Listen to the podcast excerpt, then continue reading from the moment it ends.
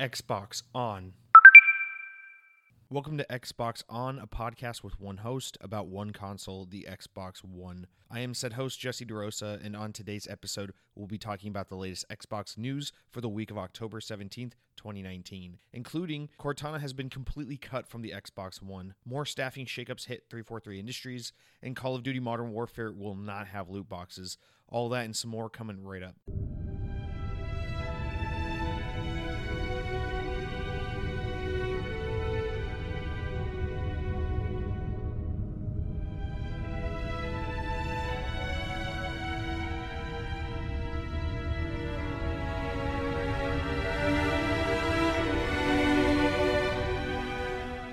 This week, I'd just like to take a moment of silence for my dearly beloved Xbox Kinect, which uh, just this week decided to eat shit. You see, I turned on my Xbox and I got a notification, which will lead into our first news story, but it prompted me to say, you know, I haven't calibrated my Kinect in a minute. I haven't really used it in a, in a minute.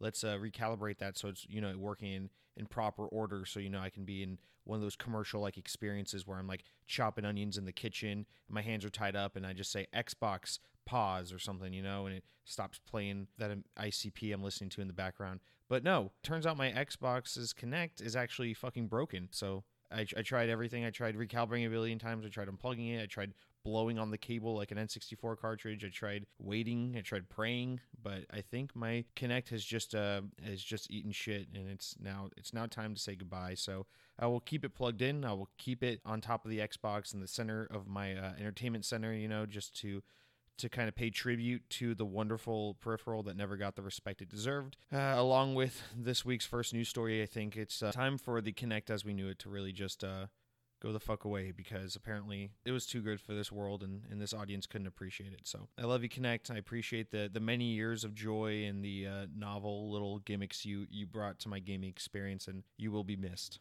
Additionally, before we get into this week's news, rate my show five stars. Remember, iTunes five stars, nice comments, and if you could be anonymous with your review title so I don't know who it is, I would greatly appreciate that. Um, just because I don't want to know who's saying what because it will greatly impact my perception of who you are as a person. And let's be honest, if in the future, I don't know, a future employer or someone ever finds out that you support this show in any way, shape, or form, it could probably cause great detriment to your your career. It basically be like a, a, like the Me Too of podcast of passive podcast listening. So for your benefit in mind, just anonymous five star reviews. Share with your friends. I'm trying to get this show as big as it can with the hopes that one day I can be on Joe Rogan. So let's uh, let's make that happen for me. All right, that means it's the news time. Time to take a seat on the carpet, everyone. Crisscross applesauce. We're going to talk about some goddamn news. So, our first story this week is actually not an official story. It's uh, kind of related to my little uh, pre show tangent I just did there, which is that um, Cortana's no longer on Xbox, the device uh, where she made the most thematic sense.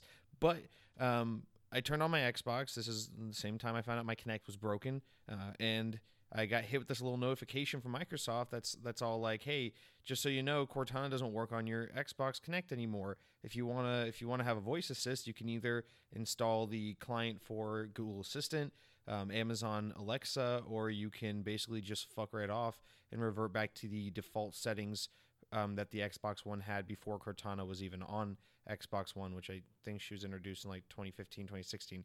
So I'm not sure if like I missed this somewhere in one of the recent weeks news stories about the introduction of of uh, Google Assistant or Amazon Alexa, or if this is just like one of those random ass things where like Microsoft really didn't say anything about it and then just kind of pulled the uh, the the carp the pulled the rug under the carpet or how pulled the pulled the court behind the heart poured poured the the sauce over the the so I don't really know what happened, you know.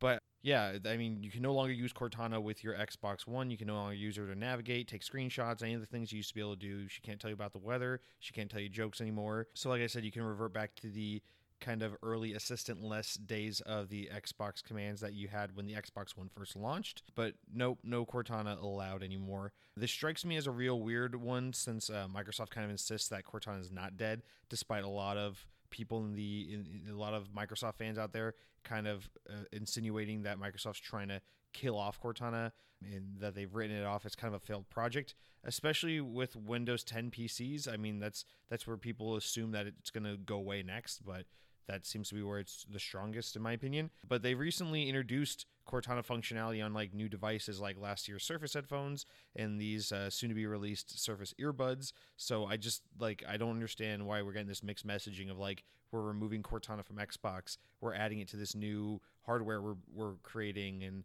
it, even like as Windows 10 continues to receive new updates. Cortana's always there. Cortana is now its own dedicated app and everything. It's just like I don't know. It's it's weird. I, I'm not sure what the plan is for Cortana. Obviously, kind of unrelated to Xbox, Microsoft is trying to move Cortana more into like a like a productive tool rather than kind of the same gimmicky voice assistant that Siri and Google Assist and everything else is that where like all it really does is play music and tell you jokes. So I, I know that there's like this push to kind of take the DNA of Cortana and make it more of like somehow a productive assistant for when you're using like Microsoft Office programs and things like that. So maybe that's why they're removing it from Xbox because they don't see how that integration uh, kind of parallels with with gaming, uh, or if maybe this is just a step back until they figure out what's next. But I mean, this is the first bit of. I, I know a lot of Microsoft clam- fans have been claiming that Cortana has been dead for a while now, and I, I tend to not buy into that idea. Maybe it's just out of my own ignorance and, and, desire to push the idea that Cortana is alive and well, despite the world going up in flames around her. Um, but it seems like I mean, this is the first bit of news that's like actually kind of hit me in a in a kind of maybe Cortana's fucked sort of way. So if you liked Cortana, well, fuck you. It's not there on Xbox anymore. Um, you can use the stupid Google Assistant. You can use the the Amazon one that lets you buy shit, and you can just use the default settings, which is what I would have done had my Kinect not failed. But with all that sad news out of the way, let's jump into some more some more encouraging, more hopeful news. Oh, just kidding. Our next story is actually that Mixer's co-founder has left. So the story reads Mixer, Microsoft's increasingly relevant streaming service, has lost another one of its co founders this week. Matt Salsamendi has announced his resignation from Microsoft in pursuit of new business ventures. His announcement tweet reads, quote, After five incredible years, tomorrow will be my last day at Mixer. A bit about the story of Beam and what's next for me below. Thank you for everything, blue heart emoji, end quote. And then attached there's a there's a screenshot with the whole like written up kind of explanation of everything. The announcement comes just weeks after the news broke that James Boehm would be leaving the streaming platform after co-founding the company with Salsamendi before selling it to Microsoft in 2016. Attached to Salsamendi's departure announcement is a photo explaining the next steps in his career, as I just said. And he has announced that he will be kind of vaguely working with lasers to create new and exciting ways to pair light technology with electronic dance music. I'll reserve my uh, unwarranted judgment on that. Honestly, until I really looked into the story, I didn't realize, first of all, that the the founders of of uh, Beam, which later went on to be called Mixer when Microsoft bought it. The the two co-founders are actually like infants. They were they started Mixer in like 2013, 2014 was like kind of the early conception of Beam, and these guys were like literally like young teenagers, like they were children. Somehow they they uh they spanned like this this love for like Minecraft and in their kind of desire to make big Minecraft servers into like I I don't know how. They but they somehow built Beam out of this and then of course Microsoft bought them in 2016 but just knowing that these guys were technically in the womb when they created Mixer uh, makes me feel like I've accomplished absolutely nothing with my pathetic existence. But this new story doesn't really surprise me all that much when you think about like these guys were kids, obviously at this point, at that point in their life, they probably didn't know exactly where they were wanting to go with their lives, and especially after you know the money they must have made selling Mixer to Microsoft.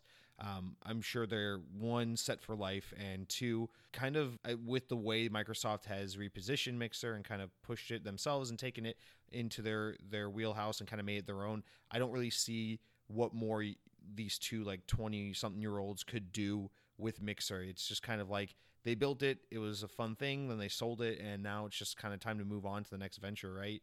Uh, unless they are deeply passionate about what's going on at Mixer, which again, I could understand why maybe if you're 21 years old, you maybe don't want to be sticking around with the same hobby project you did when you were 13 because, you know, you change a lot between being an infant and being a child. So, yeah, they've moved on, uh, both of them now, meaning that pretty much all of Mixer is just in the hands of Microsoft, which is kind of how the platform has felt in recent years, especially as Microsoft this year has been super aggressive about just kind of adding all these awesome features that really set it apart from Twitch and, you know, getting Ninja on board earlier this year and just kind of ha- building this platform up to be like a serious contender in the streaming uh, sphere, which I mean, I would say, I mean, despite what you, what you may think of Mixer, it's like at least it's better than whatever the hell YouTube does for game streaming. And um, I don't know, in my at least in my biased perception, I think Mixer is a pretty viable platform.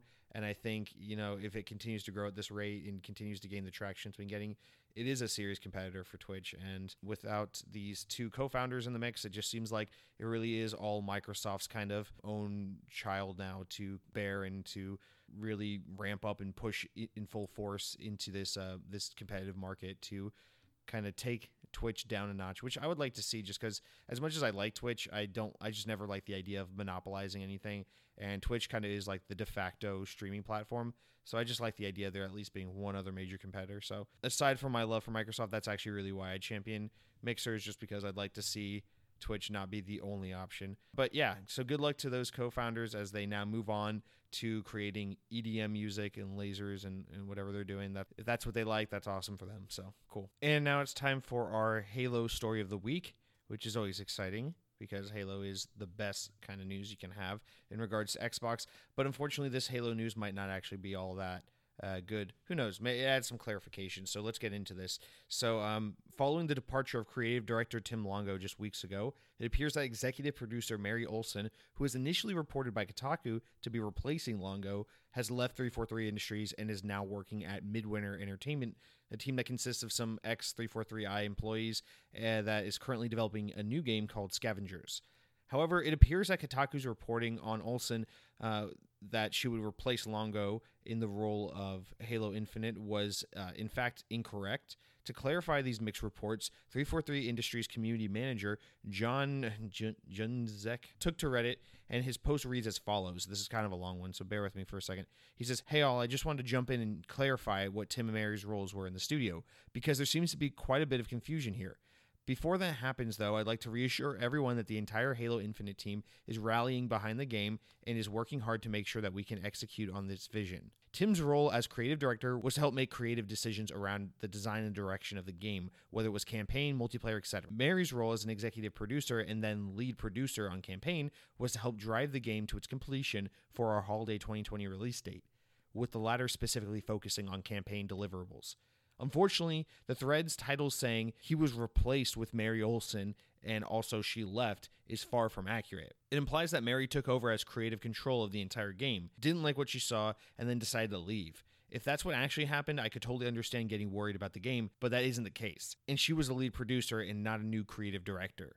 Producers at our studios support designers, engineers, artists, etc. by helping each other track and hit deliverables. They also ensure that people they support are not overwhelmed with too much work and that they have all the tools and info needed to hit their deadlines. To put it simply, producers are the ones tasked with making sure the studio is always moving forward.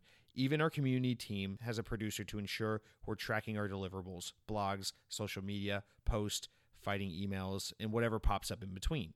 And then the post goes on a bit before wrapping up. So initially when I read this story before John jumped in and kind of went took to Reddit to clarify kind of what was going on, my my initial perception was I know a few weeks ago I was saying, you know, Tim Longo leaving, chill the fuck out. It's not the end of the world. This is not, you know, gloom and doom for the for the development of Halo Infinite. Just calm down. But then I saw that Mary Olson was also leaving. I was like, okay, maybe I was wrong. Maybe it's time to reel this back a little bit. Maybe there is something going on here. But then this this clarification, this kind of write up kind of does add some clarity to what all is happening. But at the same time, I feel like it would be almost naive for me to just read this as, oh, okay, everything's fine because they said it's fine. You know, it's like maybe this is like a, kind of a PR patch up. You know, like don't don't freak out too much. We got this under control. Nothing bad's happening. Um, because he doesn't really even speak to like their departure, uh, the departure of these two employees, kind of affecting the the team. He just really I- explains what their roles were and how it's not like detrimental to the development of the game. And so I don't know, like the kind of cynical part of me that needs to prod the story to extract as much information and speculation out of it as possible says that maybe there's something to be seen here, maybe there's something to read into here. But the part of me that wants to just uh, take his word for his word and, and believe what he's got to say says, still, everything's fine with Halo Infinite. Chill the fuck down. This game's probably going to be okay. But yeah, just to clarify, I mean, Tim left originally as the creative director, which I think is kind of a big deal, just in the sense that that's a that's a big role. You know, it's not like they lost an artist, they lost a, a a tester or anything like that. They lost the creative director. You wouldn't give a title like that to someone if it wasn't a big important title, right? And then they talk about like you know Mary leaving as like losing a producer. Here's the thing, like yes, I understand that in game studios, this is one of the few roles I do understand what they do that it, it is a lot of like coordinating. It's kind of like it's just about like making sure teams are on track, everyone has what they need, shit's getting done, deadlines are being hit. I get that. But Halo Infinite's coming out fall 2020 alongside the Xbox Scarlett, whether Mary Olson's here helping the teammate deadlines or not. So I mean, these producer roles are critical for a game that has to release day and date with this next generation of Xbox hardware. It's this isn't one of those games where they can come out and say, "Oh, well, unfortunately, you know, the game's gotten delayed." I mean, if the game needs a delay, I would hope, you know, especially under the leadership of, of Phil Spencer, that X, Xbox would be willing to bite the bullet and delay the game if it needed extra time because things are just getting a little wonky with some shakeup. However, this game can't really afford to not release day and date with the Xbox, so you know, if you're losing someone whose job it is to make sure things are on track and deadlines are being hit and we're approaching our release date, like, you know, in a timely fashion, getting all our work done, that's a big deal, especially for, again, especially for a game like this. So I don't just see this as like, oh, it's, you know, it's not like the person who had the creative vision for the game quit halfway through and now the team's like, leaderless and we ju- we don't know what we're doing. It's still I think every role is important to a degree, uh, to varying degrees rather, and this one doesn't seem kind of inconsequential as this post kind of suggests. Um, so I, I don't know. It's I'm at this point the fact that they've had these two bigger hands in in the game leave so close to each other is a little concerning to me. I'm not gonna lie. I'm not gonna act like everything is just 100% okay. But at the same time, I don't think we've reached that point where it's like, okay, this game's in development hell or something's really going on here. I, I mean, I think it's just one of those things where it's, you know, people people stayed on with 343 because they loved Halo. They loved making Halo games and but you know, after so long of working with one thing, whether it be, you know, just change in kind of work culture or change in public perception of that franchise or just fatigue over working on the same thing for so long, people want to leave and move on to new things. And I know, especially you know, in the in the top of the story, I mentioned so much um, Midwinter Entertainment and their new game Scavenger. The reason why that's so relevant to the story to me is because that that team is comprised of so many you know ex Halo people. They have they have the jo- Josh Holmes, the old studio head of uh, 343 Industries, uh, leading that team. So it's like they're probably also having this thing where it's like a lot of that old work culture that that really resonated with them is now over in this new studio. The old people they enjoyed working with the old kind of mantra that 343 probably once held. You know it's just just like any work environment you know things change after after so long of working in one place. You you find yourself in that position where like you're the old timer you know you don't really resonate with the the new group of people working there as much. You don't really recognize your workplace as what it once was. There's always that kind of hazy glory days kind of effect to every job when you have when you look back and you think, oh, it was always better back in this time period, you know? So it could just be as simple as that. You know, that's all speculation. It could just be as simple as these people are, they see their friends, they see the old work culture they used to love and enjoy back at either Bungie or 343 in the early days, and now they're over at Midwinter working on this new game called Scavengers, and they want to go be a part of that team and, and re- reignite that kind of dream team. Or maybe it's just as simple as Halo Infinite is is actually experiencing some severe issues in development and these people want to get out while they can and and it's just not you know maybe it stopped being fun at a point. Who fucking knows? At this point i mean again obviously anything is speculation here because we just don't know anything about this game. We don't work at 343 we don't i don't have inside scoops. I don't have sources or any of that shit. I'm just a, a kid fucking behind a computer just talking about halo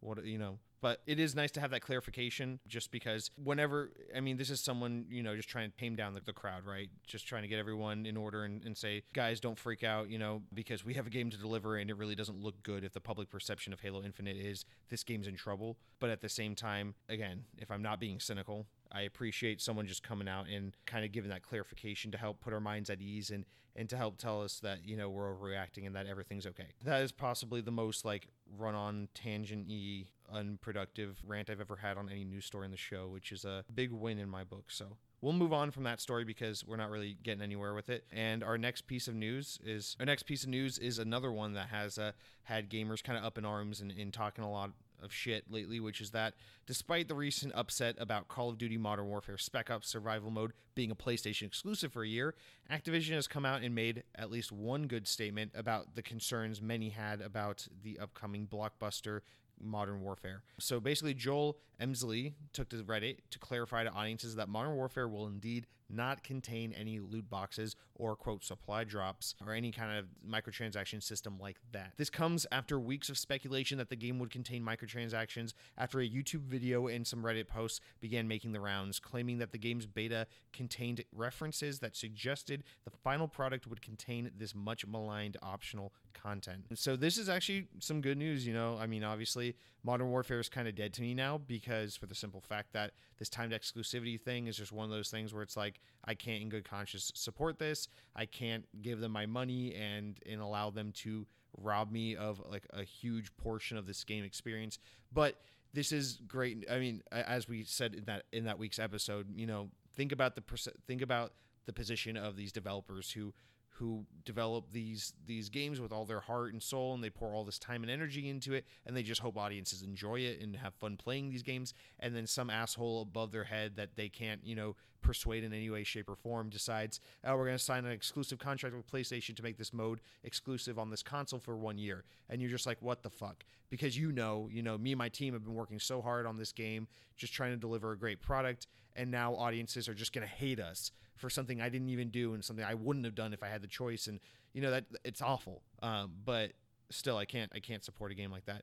But it is good to see that at the very least they're not going to muddy the conversation even further and make things even more complicated by uh, including loot boxes as some recent Call of Duty games have and as well, seemingly every game tends to do these days. So that is awesome. Hopefully that calms people down just a bit, but you know it won't because the internet and the gaming community is full of people that just like to bitch and moan about everything. So I don't know, I just I just want to throw that out there to have some kind of silver lining despite that recent awful news that's been surrounding Call of Duty Modern Warfare. So, hey, if you're on PlayStation and uh, and you're gonna play Modern Warfare, they, there you go. No loot boxes, and you get all the content that the game includes for sixty bucks. So it's good to be you, huh? Uh, our next story, our next story is a little bit of an update. Let's get back to some happier news, and that is that Sea of Thieves is getting a Halloween themed in-game event. The event is called Fort of the Damned, and it's coming as part of the game's monthly update. In this event, players will hunt down ritual skulls and collect Flames of Fate, which both behave as keys to help gain access to a special fight in the Fort of the Damned. Of course, at the end of the road is more of that sweet, sweet pirate booty, and no, not that cheesy popcorn stuff. A deeper look at the October update can be found in the announcement video released by Rare on YouTube. But we won't go into all that detail here because this podcast is not about. Oh, that's so weird my computer just notified me about this mode. I literally just got an email notification about about this update as I was reading this story into the microphone. That's fucking weird. But as I was saying, you know, we'll we'll continue on now because uh, I don't play Sea of Thieves. I don't know enough about it to get into it, but that's exciting. If you're a Sea of Thieves fan, you got a Halloween event, and we'll move on because this is a podcast about Xbox and Surface phones and not Sea of Thieves. So Next, another quick little announcement and update. Gears 5 is getting four new characters in multiplayer, as originally promised by the good folks back at the Coalition.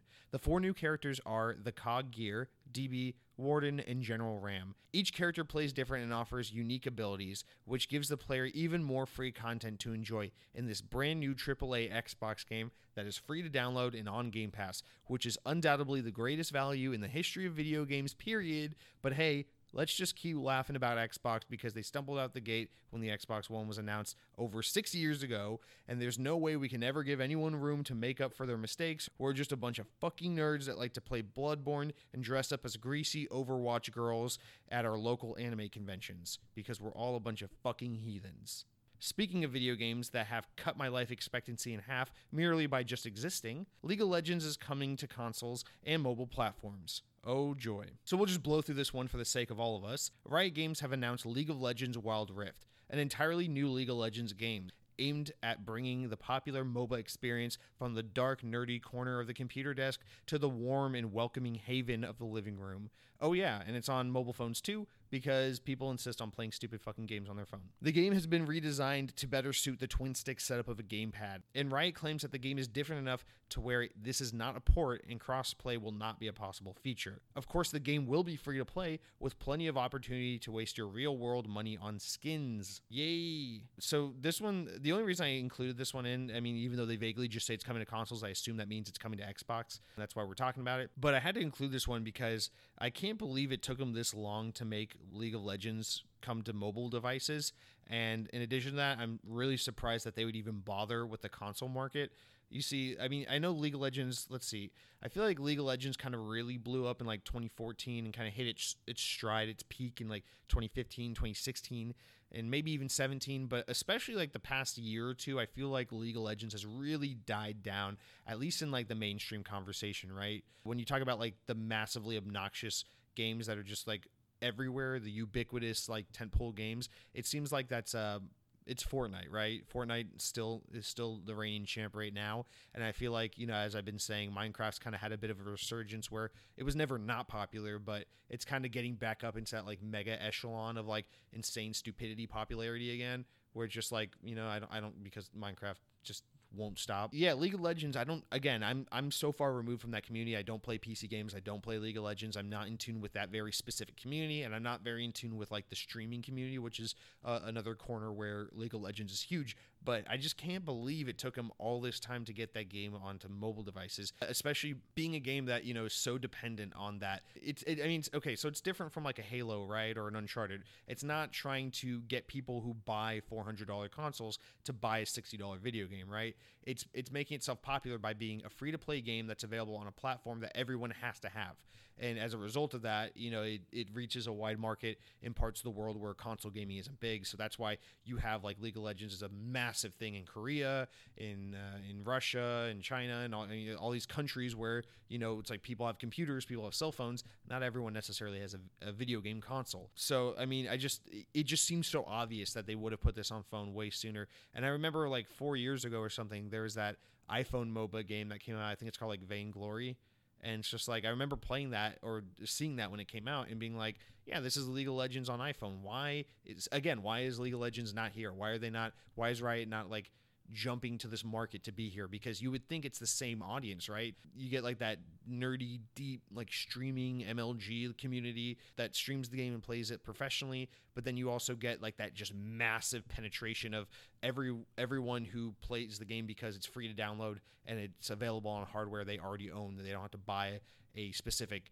piece of hardware in order to play the game. So I just I just think it's League of Legends has always been perfect for handheld for mobile rather, and I just am surprised it took them this long. And I almost wonder if it's too little, too late. And what makes me really think that is is the is the fact that they're putting this game on console because this is what really gets me. I don't see a game like League of Legends making sense on Xbox and PlayStation at all because again, this is I mean, it's still going to be free to play, but this is one of those things where it's like they're just trying to expand their market. You know, if if there are 100 million Xbox or sorry, if there are 100 million PlayStation 4s out there in the wild and like 40 to 50 million Xbox Ones out there in the wild, and who knows, they might even be putting on, on, on the Switch as well. You know, why wouldn't you just have your game there again to penetrate that larger market if you can, you know, especially since the game is free to play. So the only barrier to entry is just taking the fucking time to download and try the game out. But, you know, I just, if that game was as big as it once was and everything, you would just think that they would be doubling down, really focusing on where the game has its audience and makes its money, which is in the PC space.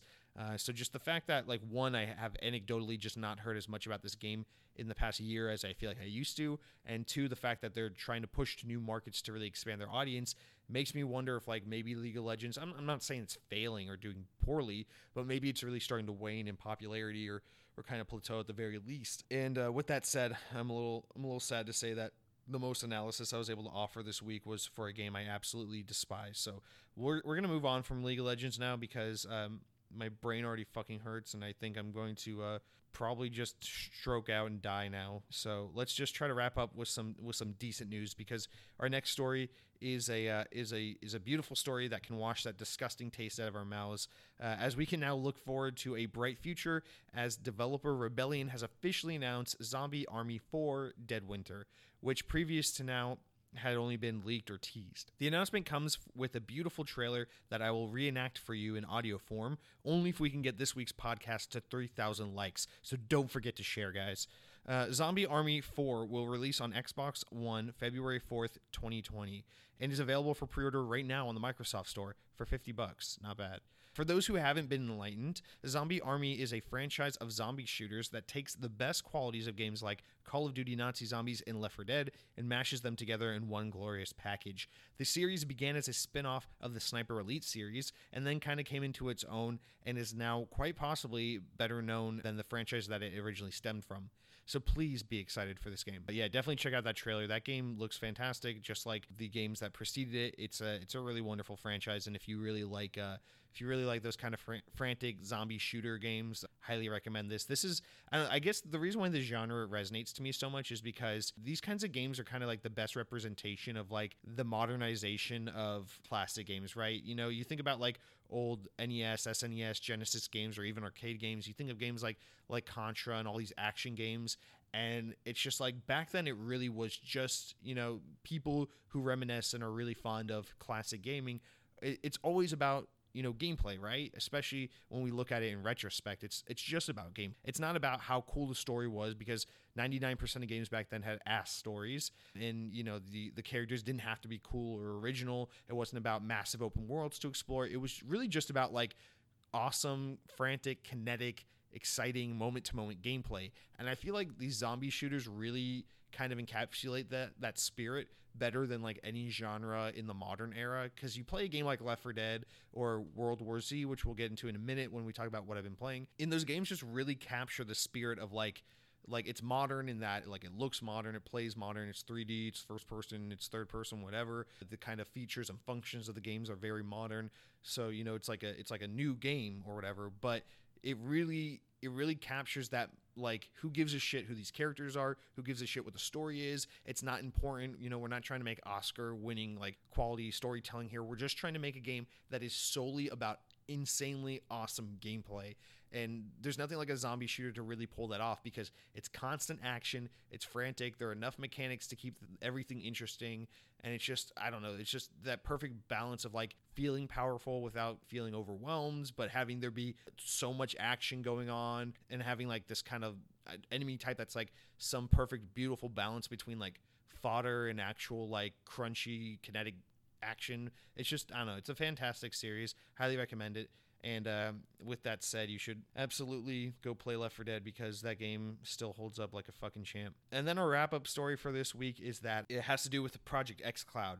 Uh, so, public trials have officially begun, and select lucky users that have signed up with their Android devices are now doing some crazy shit, like playing Gears 5 and Killer Instinct on their smartphones via the power of Microsoft's Azure. Keep in mind that Microsoft is still selecting new participants for the trial, so if you're like me and you haven't been selected yet, but you did sign up, there's still hope for you. Initial reception to the service has been quite positive, with the general consensus being that despite some initial noticeable differences in performance, xCloud runs well enough that the performance gap becomes unnoticeable after a little while of playing, and that the games are just as fun as ever for the most part, but in portable format. While this seems to bode well for Microsoft, there is always the issue of latency and lag due to poor internet connection, so we'll see how things play out as xCloud makes its way to larger markets, but so far so good. Here's hoping that I can get in soon and report back to you with my own experiences. I did get an update email from Microsoft a couple days ago saying that there is still the possibility I'll be selected, but they wanted to know some more information as about like which cell carrier I have, which phone I'm using. So hopefully those factors won't, you know, affect me in a negative way from being selected to participate because I really want to try the service out. But, you know, just stay tuned for more updates on that. It's good to see that people are saying some positive things about xCloud as, you know, that's just one of those technologies that's like has a lot to prove and uh, it doesn't, I don't know, anytime you talk about game streaming, it's just one of those conversations with gamers where it's like, we're all going to hate it until you prove us wrong. So I just I just like to see Azure and xCloud kind of come out and just kick everyone's ass and and show us how cool this technology can really be. And I'm excited to play Halo Infinite on my Surface Duo next year, or so let's look forward to that. All right, so that's going to do it for this week's news. And now we're going to wrap up with our ending segments. Of course, our first one being the new game releases of the week.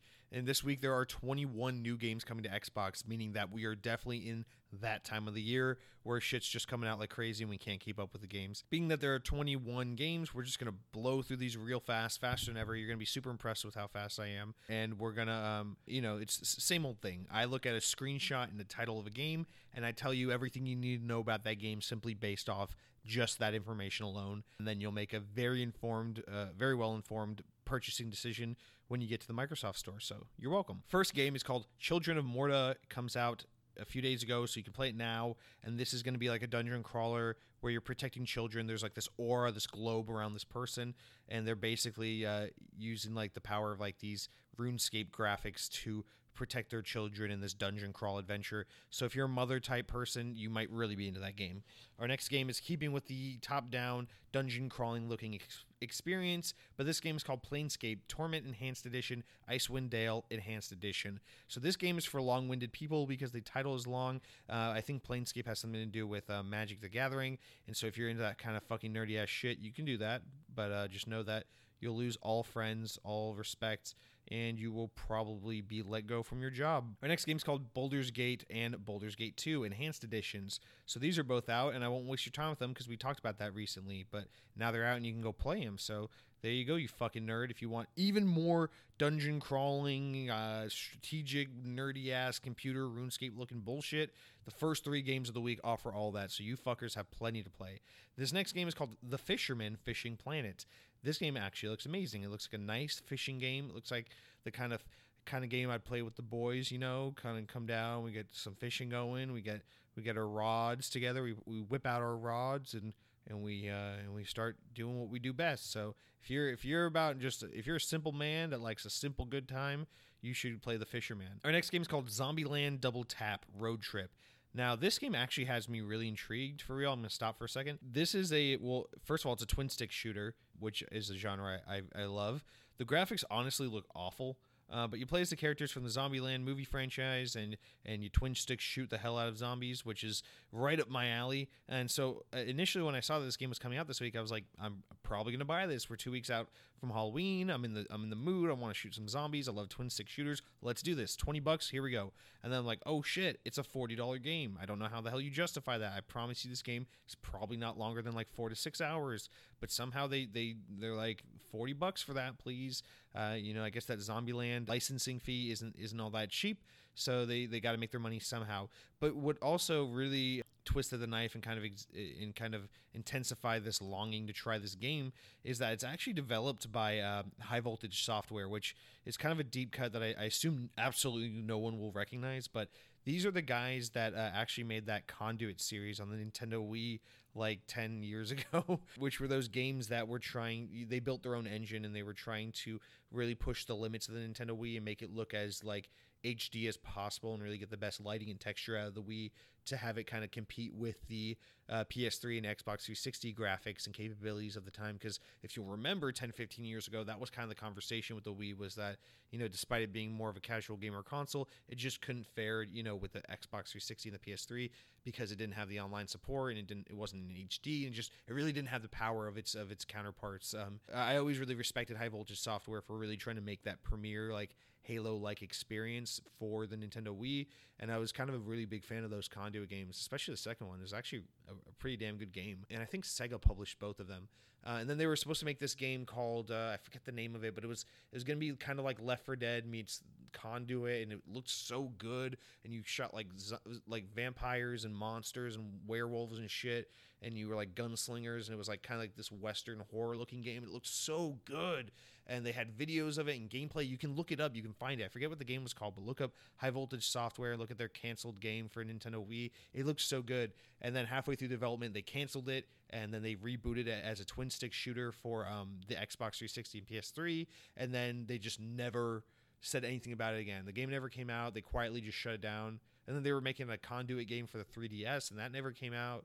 And just like I thought, I thought the studio went under. I guess I don't, I don't know why I'm telling you all this, but I thought that studio was like long gone. Apparently, they just been doing like licensed games for a very long time and kind of been like support studios uh, for um, varying projects Um, so they have worked on some big things. I think they worked on Fortnite. So I guess they did some support development with Epic Games for that. But yeah, so here they are with Zombieland Double Tap.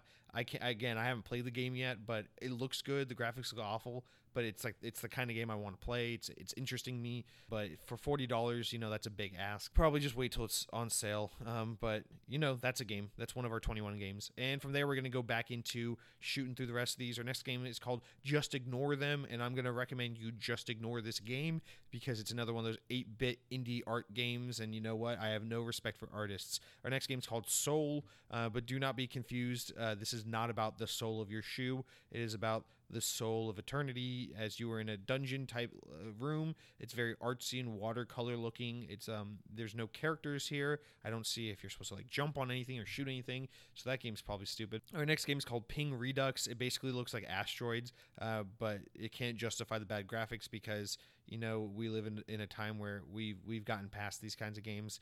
Um, but you know the reason why i'm gonna not write this game off is because um, if you're a really cool retro game fan, you know, if you if you grew up with retro games, if you're one of those people, if you're one of those guys who's like 37 and you have like a kid or two, um, and you and you bought that one of those like uh, one of those like uh, centipede shirts at Target, and occasionally you like to drink craft beer on the weekends and tell your friends, I remember the Atari 2600. This is the kind of game for you because it shows that you don't have to be good at using analog sticks on a modern video game console to be a gamer, and that sometimes a little bit of ping redux is all you need. Plus, the game's Xbox One X enhanced, so that's pretty fucking cool. Probably makes the game look like a masterpiece once you once you kick on that mode. Uh, our next game is called Sea Salt. I'm more a fan of iodized, I, I, iodized salt, ionized, iodized salt. So yeah, that's a game. It's like a pirate 2D indie game. Our next game is called Felix the Reaper. This game looks kind of weird as shit. There's like pink and purple, and there's like a guy with headphones dancing. He looks kind of like Baymax in a suit. Uh, and there's a, it's a cigar company in the background. So this is probably a dancing game, if I had to guess. But I'm actually going to recommend you check that out because it looks pretty cool. It's a puzzle game. If it's a puzzle game, don't play it. Fucking puzzle games are stupid. Our next game is called Stella with one L. I hate that. It's called like it's called Stella. Like they spell it S T E L A. I wish there was a second L, but there isn't. And the picture is just basically an abandoned like meat packaging plant. No, like a like a butcher room with like dead animals hanging from the ceiling. Um, that's probably just a game for vegans, honestly. But then the next game is called the Jackbox Jackbox Party Pack Six. These games are a lot of fun. If you ever have a lot of friends over at your place, that's a it's a fun game to play. And you don't need controllers; you can use your phones and, and connect to it. So those games are actually really really good little dick off games. So recommend that. Our next game is called Stranded Sails: Explorers of the Cursed Islands, which is a uh, again another RuneScape looking game, uh, but with a little more of a Minecraft influence. But it's top down.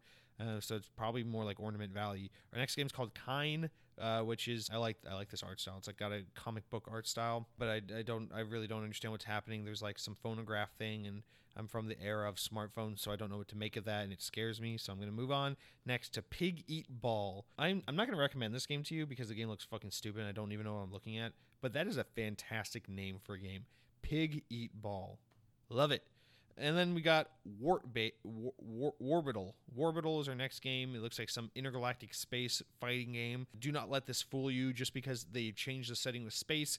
This is still some nerdy ass, little fucking greasy Magic the Gathering type game that I'm not going to recommend to anyone. So fuck that. Our next game is called Return of the Obra Dinn. I don't know what to make of that, but I really do love this. Uh, I, actually, I'm I'm actually going to read the description for the first time like ever because this actually has me intrigued. It's like a first person 3D game, but the art style is like uh, I don't know how to describe this. Like it's like there's no color in it, but it's not black and white. It's got like a green hue to it. It's kind of like cell shaded looking a little bit. But I like the setting of the game, so I'm going to read this to you really quick. In 1802, the merchant ship Obra Dinn set out for London for the Orient with over 200 tons of trade goods. Six months later, it was declared lost at sea. Early this morning of October 14th, 1807, the Obra Dinn drifted into the port of Falmouth which with damaged sails and no visible crew. As insurance investigator, as an insurance investigator for the, for the East India Company's London office, find means to board the ship and prepare an assessment of damages. I actually think that sounds really fucking badass, and I like how it, it pulls like historical events with uh you know like I don't know. I just feel like games just never really go back and explore like kind of 18th, 17th, 19th century in, in gaming, and I feel like that's cool. I wish we had more like colonial games or or kind of Civil War based games, and I like that it's not. It doesn't seem like it's a shooty action slashy killing game. It seems like it's more of like a investigative, maybe like a walking simulator type game. So I'm actually gonna probably look into that myself a little more. Our next game's called Driven Out. Ice Age Scrat's Scrat's Nutty Adventures is our next game. Uh, this is Ice Age, like the the fucking movie franchise from 20th Century Fox. And there's a this is like the movie tying game that they stopped making like 12 years ago, but I love it. It's probably a platformer. It's probably fun. Uh, as long as the game's not horribly unpolished, that actually might be uh, worth checking out. Uh, our next game is called Plants vs. Zombies Battle for Neighborville, which you already know about. It's been in the news a little bit here and there. That's officially out, or maybe it's the Founders Edition. I don't fucking remember. Uh, but play that if you like plants and zombies at the same time. And then our last game is called Mega Aquarium. This is basically a, what, I, what I assume is going to be like a it's it's like it's like Roller Coaster Tycoon, but for aquariums. So if you're into orca whales and things like that, which I am certainly not, that is a game you can check out. And then that's going to do it for our, our, new games this week. And then just as a reminder, you know, there's always the uh, Xbox Live Gold games for the month. So a quick reminder of that. You got Tembo the Badass Elephant for the rest of the month till the 31st. That's a thing you can do. Friday the 13th, the game is now available. That just started on October 16th and runs through November 15th. So you can now download that one, which you couldn't do last week. Uh, and then Bolt, Disney's Bolt. Uh, you, unfortunately, you missed out. It, it stopped being available as of the 15th. That's our first 360 game of the month, and it's it's gone now. So if you didn't download that, that gem of a game, you you fucking missed out. And then our next game is Ninja Gaiden 3 Razor's Edge, uh, which is now available uh, as of yesterday and will be available through the rest of the month. The, it's the other 360 game of the month. It's Ninja Gaiden 3. It's Razor's Edge. It's sponsored by Dollar Shave Club. It's everything you gotta know, and that's gonna do it. Um, I will I will say you know in regards to Bolt, I did play Bolt. I tried to play it. I thought I was gonna like it. I made about 30 minutes in and I quit. It's just fucking obnoxiously boring, but it is very funny. Kind of doing that like brawler combat as a, as a tiny dog. You spend most of your time just jumping and like dashing in air, and it just looks insane. But yeah, that's a game. So we'll wrap out. We'll we'll round out this week with uh, what I've been playing, and like I like I was getting at, it's World War Z. It is now out on Game Pass. If you have Game Pass, please download this game. If you don't have Game Pass, please get Game Pass. If you're not planning on getting Game Pass, even though I just asked you to, please stop listening to my show. Take your Xbox, pack it back up in your Nintendo Switch packaging, uh, ship it to some guy in, in, in Montreal and uh, put a put a piece of dog poop in the in the in the dish tray because you're fucking moron. Because World War Z is phenomenal. Um, I I've wanted to play this game since it came out, uh, but I just knew deep in my balls that it was going to be on Game Pass sooner or later. And here we are, like six months after the game's released. It's on Game Pass, baby. I'm playing it. It's good shit. It's really good. I, I didn't expect it to be this good. I expected to like at least like it, but I think I think I might even love it. It's it's really good. The game feels very polished. The shooting feels great. Kind of like I was saying earlier with uh, Zombie Army Trilogy, it has that perfect balance of like the zombies feeling like fodder, but not not to like a fault where it feels like you're not like actually like shooting into them. Uh, so like just the combat feels fantastic. The game runs fast and frantic with no hic- hiccups. There's the very you know it's very very left. It's very like unashamed to be a Left 4 Dead clone, which I love because if we're not going to get a new Left 4 Dead game, I might as well have other people make us new Left 4 Dead games because fuck you Valve. Uh, so yeah, it's it's if you like Left 4 Dead, it's Left 4 Dead. You got health packs. You got to work together as a, a squad of four. You got you like smokers and pouncers and all those different enemy types are very similar to Left 4 Dead uh, special zombie types, and it's like chapter by chapter. You get into escape rooms and kind of it's exactly like Left 4 Dead, uh, but in the best way possible, and with the exception that it is a third person game, not a first person game. Uh, again, if you're not playing this game, you're fucking moron.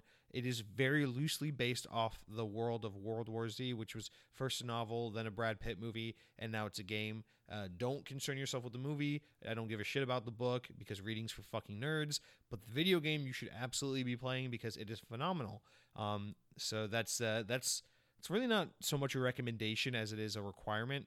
Um, so play that this week unless you want to be left out. And then the other game I've been playing is just a little more Metro Exodus. I'm kind of making my way through that game slowly. It's on my list of games I want to play for the Halloween season, and there's no way I'm going to get close to finishing that list off because I've just been very bad at finding time to play games, and now I got World War Z to keep me distracted, which is all good. It's a great game, and it's a it's a worthy game of my uh, of, of it's a worthy if something's going to distract me i'd rather it be something like world war z uh, so definitely check that out and that's going to do it for our uh, episode this week don't forget to follow me on social media you can find me at multi-use copy paper on twitter and on instagram at designed by hmd global bertel Jungin aukio 9 Finland Model TA 1045 FCCID 2AJ0 TTA 1045, made in China.